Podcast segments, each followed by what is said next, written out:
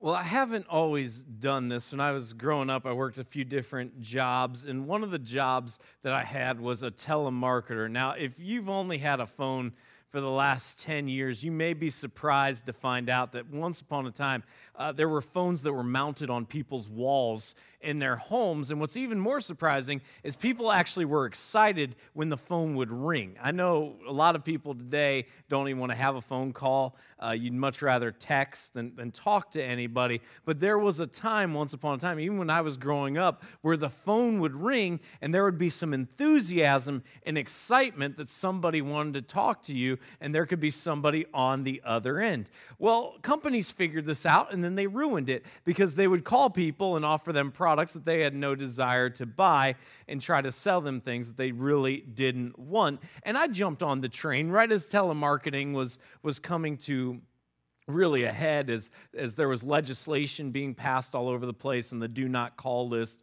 and everything else. But some telemarketing companies sold magazines.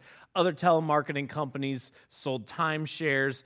I was selling mortgages. Now, I was eighteen years old, and I knew nothing, nothing about mortgages, but I knew how to sell. So it didn't really matter. And they would just give us a list, and we would call the list and tell people we could save them money, which is just fascinating because I had no idea what interest rate they were paying, how much principal they had, anything along those lines. I had no idea. I was just following the script.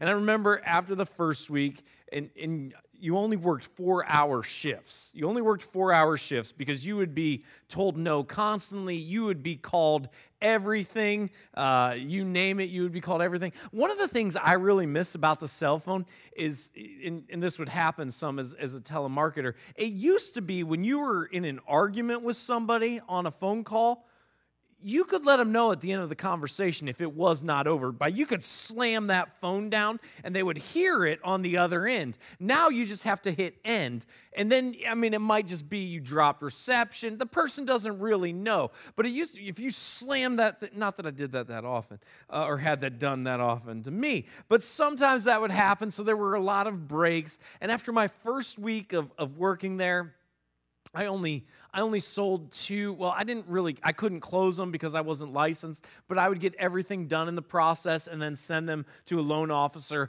who could close it. So I, I, I did two. And then the second week, I only did ten. And it was the start of the third week, and I got called in the manager's office, and I just knew as I'm going to the manager's office right at the start of the week, I'm getting fired. If I if I would have had anything at the call center, I sat in a little cubicle, I'd have had a cardboard box just ready with me when I went into the manager's office. And I'm like, I- I'm getting fired. They called me in, and they said, Brian, how many did you close last week? And I said, well, ten, but I'm pretty sure I could have done sixteen. And if I would have done this a little bit differently, and I could have done that a little bit differently, and if this would have gone this way, and they just stopped me. And they said, you did ten. That was the best week out of anybody that we had. And I, I'm like, I, I thought I was getting fired. And, and they said, we want you to work from this office from here on out. Like, I, I didn't have to work in a cubicle anymore. They gave me an office because I got ten done in the week. And I, out of out of the hundreds, probably thousands of calls that I made, I got ten. And I thought I was getting fired. And they were ecstatic with the performance. They gave me an office. Like, I wasn't used to that because that's a lot of failure. And then oftentimes in life, when you deal with failure on a large scale, it's not a good thing. I tried to take that percentage to my parents with some of the test scores that I got in some classes. And they're like, it doesn't work that way in the real world. And normally it doesn't. But in terms of telemarketing, it did. In terms of, in terms of baseball, Hall of Fame players, the best of the best hitters, if they get a hit, three out of every ten at-bats. Three out of every ten at-bats, they are the best of the best. And today we're going to see where this is true in the spiritual realm as well. If you have your phones or your tablets, I'd invite you to follow along with us in the Bible app today. It's a free resource that you can download in the app store of your choosing. And once it's downloaded and installed on your device, either enable your locations or type in zip code five four two zero one. there at Lakeside Community Church will pop up, and you can follow along with us. If you have a traditional Bible with you today, we're going to be in the New Testament book of Matthew. Matthew is a gospel of the life of Jesus. Matthew chapter thirteen, we're going to start in verse three as we continue our look at storyteller, our look at the parables that Jesus taught. I want to thank John Cross and Derek Flowers for covering for me the last couple weeks as I was away on vacation. It was great to get away for a couple weeks with the family. It's even better to be back with each and every one of you.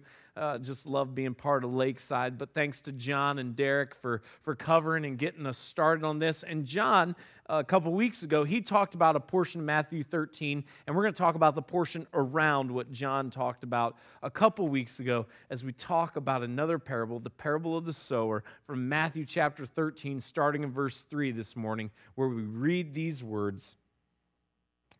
And he, Jesus, told them many things in parables, saying, a sower went out to sow. And Jesus told them many things in parables, saying, a sower went out to sow. Now, why is that important? Well, that's be- it's important because that's what sowers do. They go out and they sow seed. It's, it's what sowers do. Jesus spent a lot of time in ministry around farming communities. He spent a lot of time in ministry in an agrarian society, and so a lot of the stories and examples that Jesus would use, he wanted to make relatable to people in their everyday circumstances and environments. So he talks a lot about farming. He talks a lot of the principles that, that you will see throughout the parables and the stories and examples that Jesus utilized. They were examples and stories that people could relate to. And here he's giving us an example of this. And he says a sower is out and he's sowing. It's what sowers do. And the reason that this is important is because this isn't a rookie. This isn't somebody who doesn't know what they're doing. This is a seasoned farmer. This is a seasoned sower going out and they're sowing seed. It's what they do. They know what they're doing. They're experienced. And Jesus continues from there. And as he sowed, some seeds fell along the path. And the birds came and devoured them. So some of the seed gets on the path. The sower's out there. It's his job to sow the seed. He's sowing the seed. Some of that seed, it lands on the path.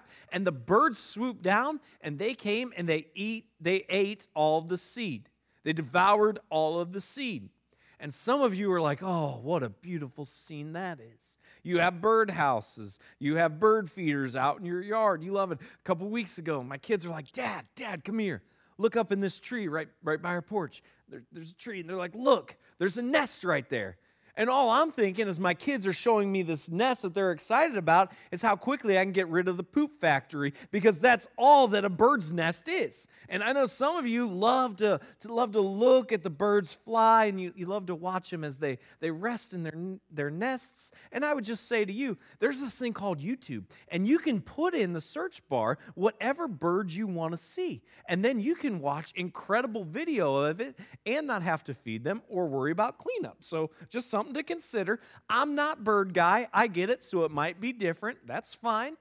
But but our kids were really excited about this bird's nest. A couple weeks ago, I was out just praying around the praying around the land here at Lakeside, and I was out by the pond. And, and I'm just minding my own business, praying for the church, praying for people. And a, a, this bird comes swooping down at me. It's it's one of those blackbirds with the with the red the red wings. And it, it just starts swooping down at me.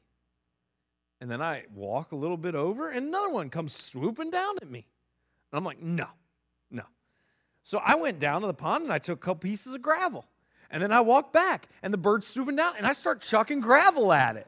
And people driving by had to think I'm certifiably insane. And I'll let you draw your own conclusions. But I'm just like, it's war between me and a red-winged blackbird. I don't really, like, I'm, I'm not all about. I'm not all about the, the birds. It's just me. And if I'm running an enterprise, if I'm running an enterprise, the last thing I'm wanting my product to go do is to fund a meal for a bird. But a sower who knows what they're doing is out sowing seed, and some of that seed falls on a path, and the birds swoop down and they eat it. And that's not all. Other seeds fell on rocky ground, where they did not have much soil. And immediately they sprang up, since they had no depth of soil.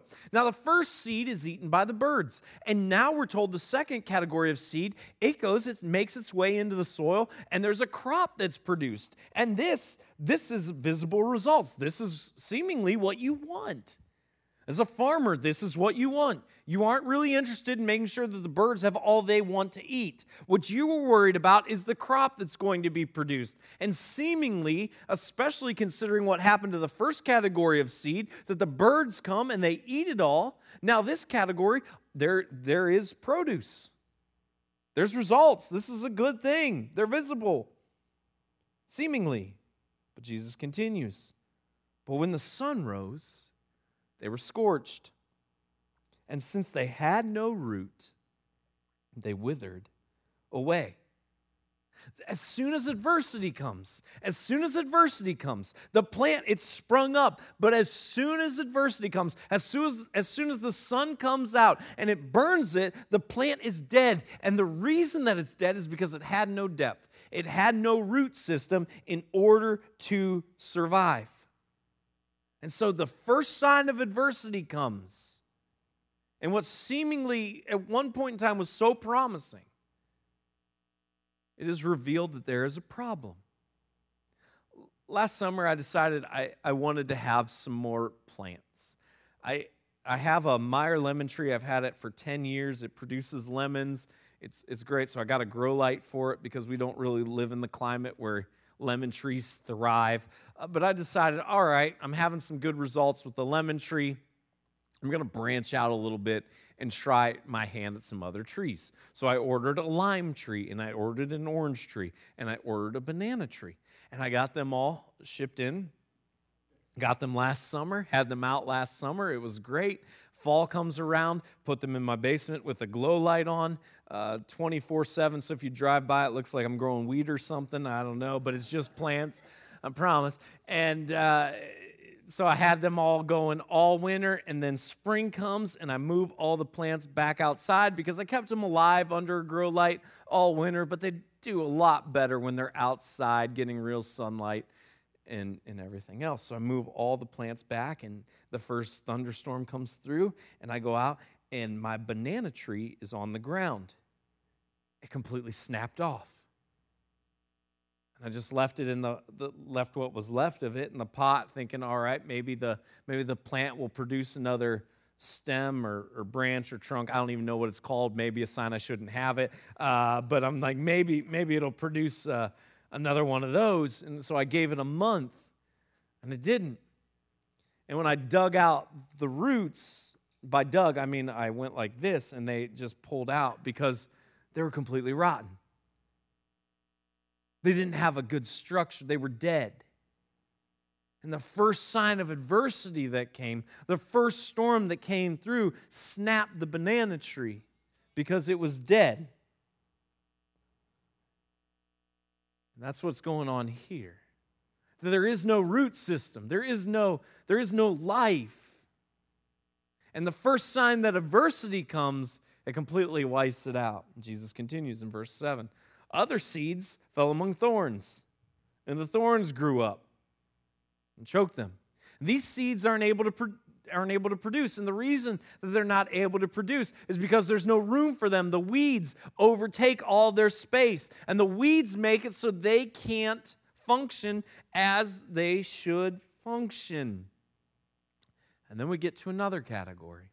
And other seeds fell on good soil and produced grain, some a hundredfold, some sixty, some thirty.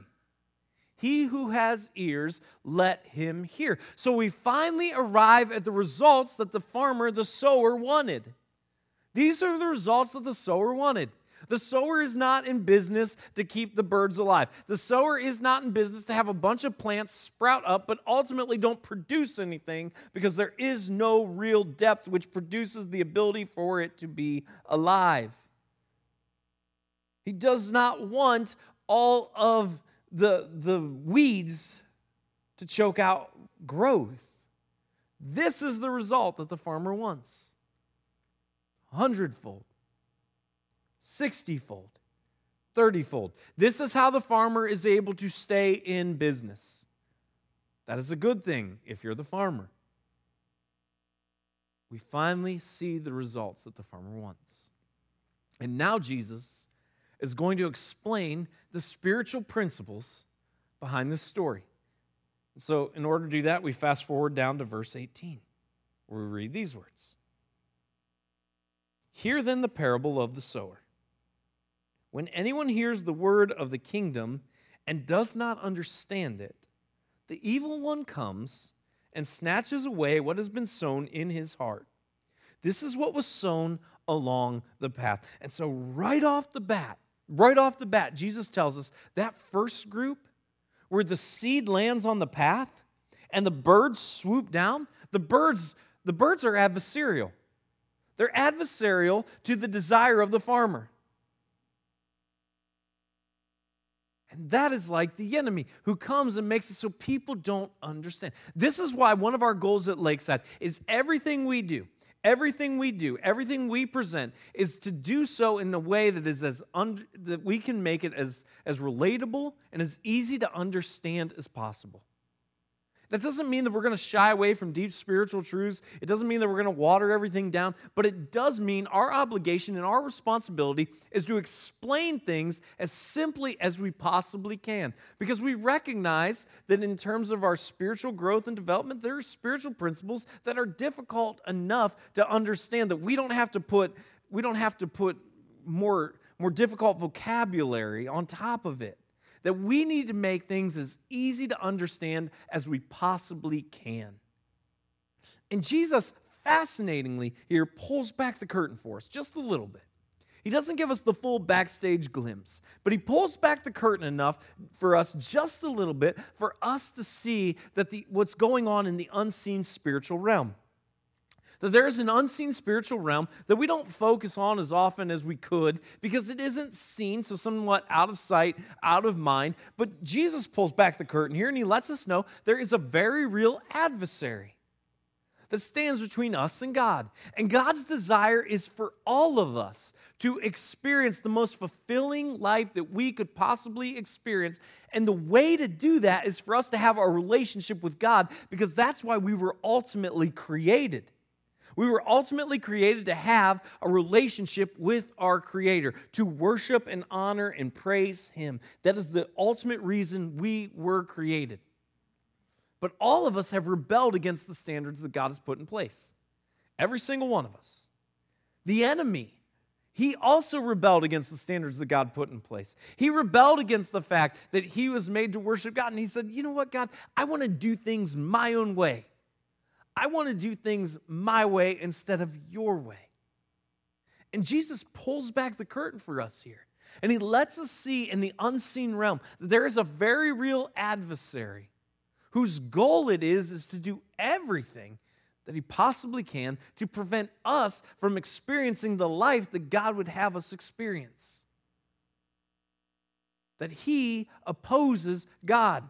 And because God's desire is for every person to follow him, he is in direct opposition to that. And what's fascinating is the enemy comes, and when God offers us a life of joy and fulfillment and peace, and that is God's offer to us, the enemy comes and he says, I can do better. Following God is so restrictive. Following God is so boring.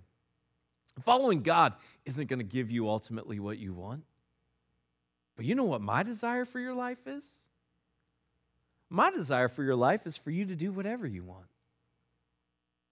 You don't have to worry about living up to somebody else's standard. You don't have to worry about living up to somebody else's decrees or commands. Do whatever you want. Do whatever makes you feel good. And the messaging never changes. And we've all fallen for the messaging. Every single one of us has fallen for that message. And the messaging never changes, and sadly, neither does the result. Because every single time we pursue that messaging, and we all have, what promises fulfillment delivers just the opposite. What promises joy and peace delivers anything but. And we ultimately do not experience what is promised to us. And, and we've been told, but this will, this will lead you to a place that makes you so happy. This will lead you to a place that fills you. This will lead you to a place that brings you so much joy. And it never, ever does. But the messaging never changes, and we still fall for the messaging. And Jesus pulls back the curtain here, and he says, this is what's going on. There's a very real battle that's going on that you do not see, and the unseen realm that's going on between God and his adversary, the enemy. And the enemy's desire is that you would not follow after God, and you would not experience what God would have you experience. This is the unseen struggle. And that's what's being represented with the seed that falls on the path, and the birds come, and they eat it, and they fly away. So next time you want to put up a birdhouse, or next time you have a bird feeder, or marvel at that little nest, just remember Jesus said it's Satan, okay? Just telling you.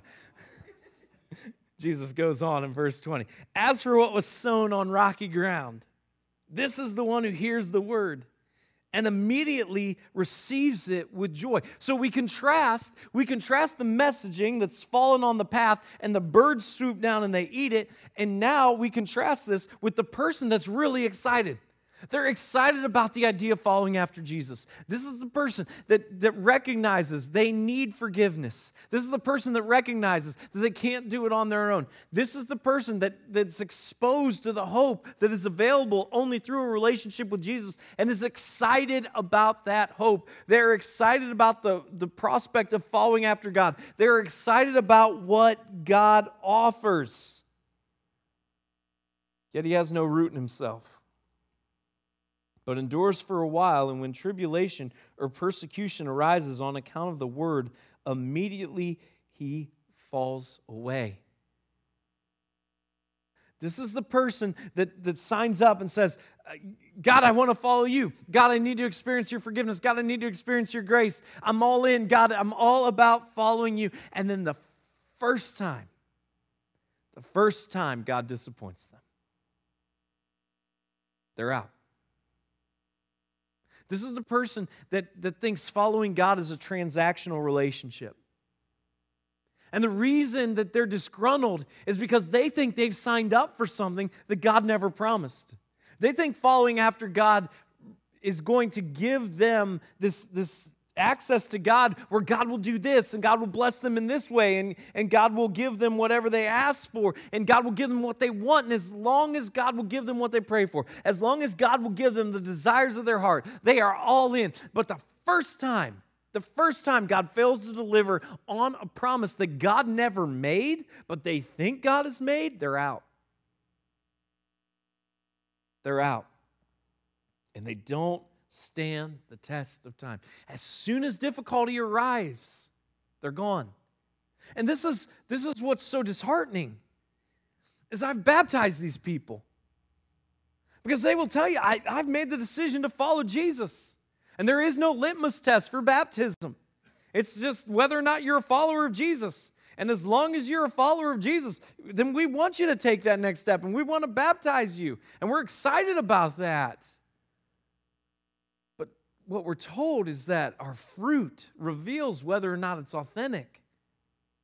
That the fruit of our lives, that every person that follows Jesus will produce fruit. There are some who've been exposed to the hope and promise of Jesus, and they're excited about that prospect, but they think they've entered into an agreement that God has never offered them. And as soon as God doesn't give them what they want, as soon as life looks different than how they envisioned it, they're out. And the reason that they're out is because there was no root. It was never authentic. It was never real. As for what was sown among thorns, this is the one who hears the word. But the cares of the world and the deceitfulness of riches choke the word, and it proves unfruitful. These are the people that want to follow God. They want to follow God. But they also recognize that following God means there's going to be a trade-off. And I want to follow God, but I want to be popular more. I want to follow God, but I want to pursue my passions. I want to follow God, but my career's more important. I want to follow God, but, and God is never able to be the most important thing in their lives. That the idea of God is great. It's just there's always an idea that's better.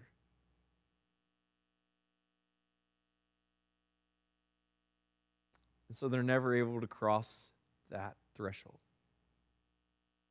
There's always something else, always something better in their minds. It's not that they're opposed to faith. It's not that they're angry at God. It's just that they're not willing to make God the priority that He demands to be. They're not willing to put God first and foremost in their lives. Jesus says the weeds come and they choke it out. Doesn't mean they're bad people. It just means that God isn't in the place of preeminence that God requires to be. And then we get to the final category. As for what was sown on good soil, this is the one who hears the word and understands it. He indeed bears fruit and yields, in one case a hundredfold, in another sixty, and in another thirty. This is the result that, that the farmer wants. This is ultimately what the farmer wants. And we can't get around the fact that if we legitimately follow Jesus, our lives will bear fruit. And, and Jesus says, for some it's a hundredfold, for some it's sixtyfold, for some it's thirtyfold. But notice, the farmer is excited about the results, and the results are that there is fruit that is bared. That the seed is doing what the seed should. This is how the farmer stays in business. And so when the crop's a hundredfold, that's a great season. The farmer's excited about that. When the crop's sixtyfold, that's crop for the farmer that he can sell. When the crop's thirtyfold, the farmer's making money. Everything's working. And yet, this can be the problem in our lives as we live in comparison culture. And if if we're the farmer, if we're the business, and, and we're planting seed and our crop presents thirtyfold, that, that's, that's a good margin. We can survive on that. It's a good markup. Make a comfortable living. All right. And yet the problem of comparison culture is, oh, but now I see my neighbor. And my crop was thirtyfold, but their crop's sixtyfold. And this is where discontentment comes in. And I would have been satisfied with thirty, because I can live on that. That's good produce. It's not like all my seed went on the path. It's not like all my seed didn't have the roots that it needed to have, that it was burned up. Not like the, the thorns and the weeds won. No, I had a good crop. It was, it was thirty, but my neighbor, huh, they have sixty. And instead of being excited about what God's doing in our lives, instead of being excited about the crop that we see here, all of our attention and all of our focus is now in a comparison culture to what our neighbor has. And our thirty isn't as much as sixty. In fact, they have twice as much as we do. And we lose all our joy. Because we're transfixed on what they have. And we lose our minds. We absolutely lose our minds when we find out their neighbor has a crop of a hundredfold. We lose it. And this is why comparison's so dangerous. As followers of Jesus, your life is going to produce fruit. Your life has to produce fruit. The fruit of the Spirit is love, joy, peace, patience, kindness, goodness, faithfulness, gentleness, and self-control. And what I want you to do as you follow Jesus is not be worried about your neighbor and how God's working and moving in their life, but to focus on yourself. Focus on what God's doing in your life. Focus on how God's working in and through you. Stop the game of comparing. And just focus on what God has done in you. What's fascinating here is that there are different results. And notice who's responsible for the results. It's not the farmer. The farmer's responsible to sow seed. A sower sowed seed. Now, some of that seed fell on the path. Not because he's an idiot sower. It's just where the seed went. Some of the seed fell on soil that produced, it produced a result for a minute, but ultimately not a real result. It's not the farmer's fault. Some of it was amongst weeds. And the temptation for us is to think, well, get out there with some Roundup. But then you do that, and then you're like, well, just killed the ground and everything in it because I sprayed some Roundup. You're going to drive yourself crazy if you start to do this. It's not his responsibility. And some of it produced a harvest of a hundredfold, and some of it was sixtyfold, and some of it was thirtyfold. You're not responsible for the results. You're responsible to be faithful and leave the results up to God. And this is why the comparison game is so is just so detrimental. Because at best, it makes you bitter towards your neighbor. At worst, it makes you bitter towards God. So what do we do with this corporately? As a church, we talked about individually. But what do, what do we do this? We do with this as a church? Well, simply this. We sow more seed. We sow more seed. Our job is just to keep chucking seed everywhere we can. And we don't know what kind of soil that seed's going to land on. And the beautiful thing is, we don't have to worry about it. The results aren't up to us. They're up to God. We're free and we're responsible just to sow more seed. That's true of us as a church. That's true of us as individuals. Because there is only one of four soils that ultimately produces the result that God desires. Only one out of four soils produces the results that God desires. And some of those results are thirty, some of those results are sixty, some of those results are one hundred. But there's only one out of four soils that ultimately produces the results that God desires. So our job is we're not going to know. Our job is just to sow as much seed as we possibly can. And that's why I want to challenge you as the people of Lakeside to live this out in your lives. To sow more seed. You're like, well, how do we do that? First, by telling your story. We make sharing our faith so complicated sometimes. And we we we create these scenarios where we're going to have to be in a debate and we have to have answers for every, and it's perfectly fine for you on some things just to say, I don't know. But here's where you start. Tell people the difference that God has made in your life. Tell people what Jesus has done in you. Start there. Follow that up with an invitation. Follow it up with an invitation for, for them to join you at church. And when you give somebody an invitation to church, keep inviting. Because there's a lot of soil that's not going to produce a result.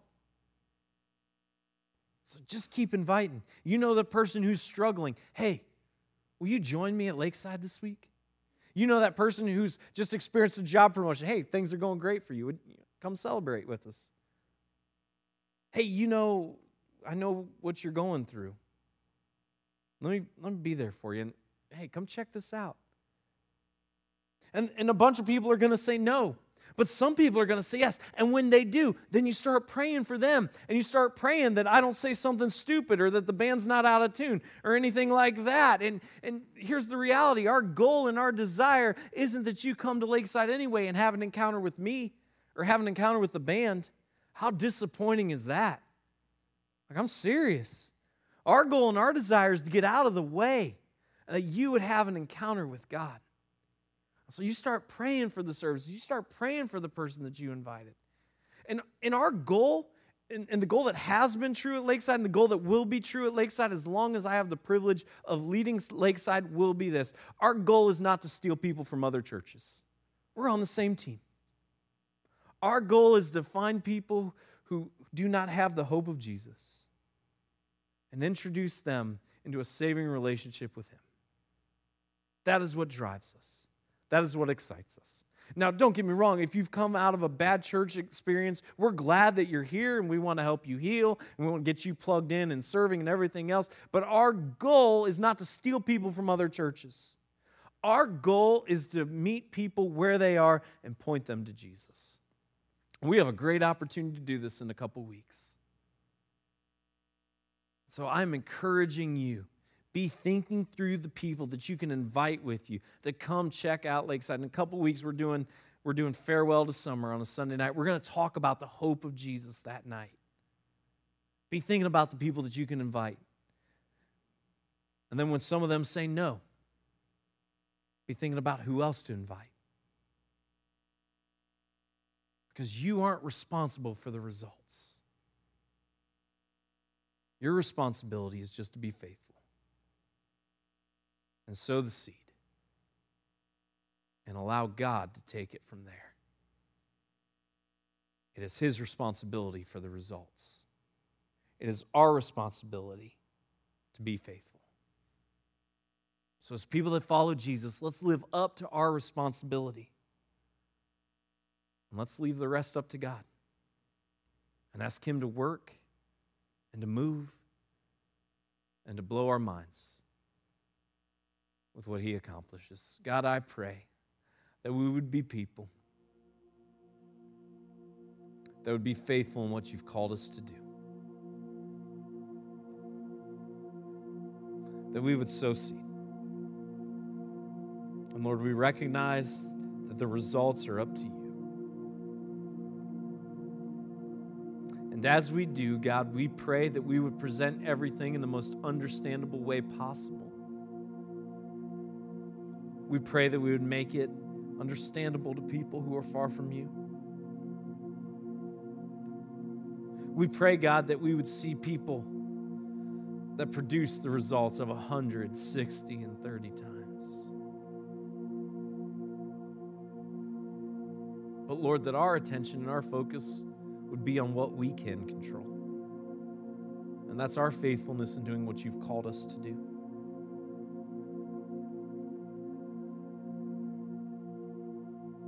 God, we ask that You would use this place, that You would use us for Your glory and Your purposes. That we would never get caught up in comparison culture. God, we would be excited and blown away that You would choose to use broken and flawed people to point others to the hope that's only available through a relationship with You.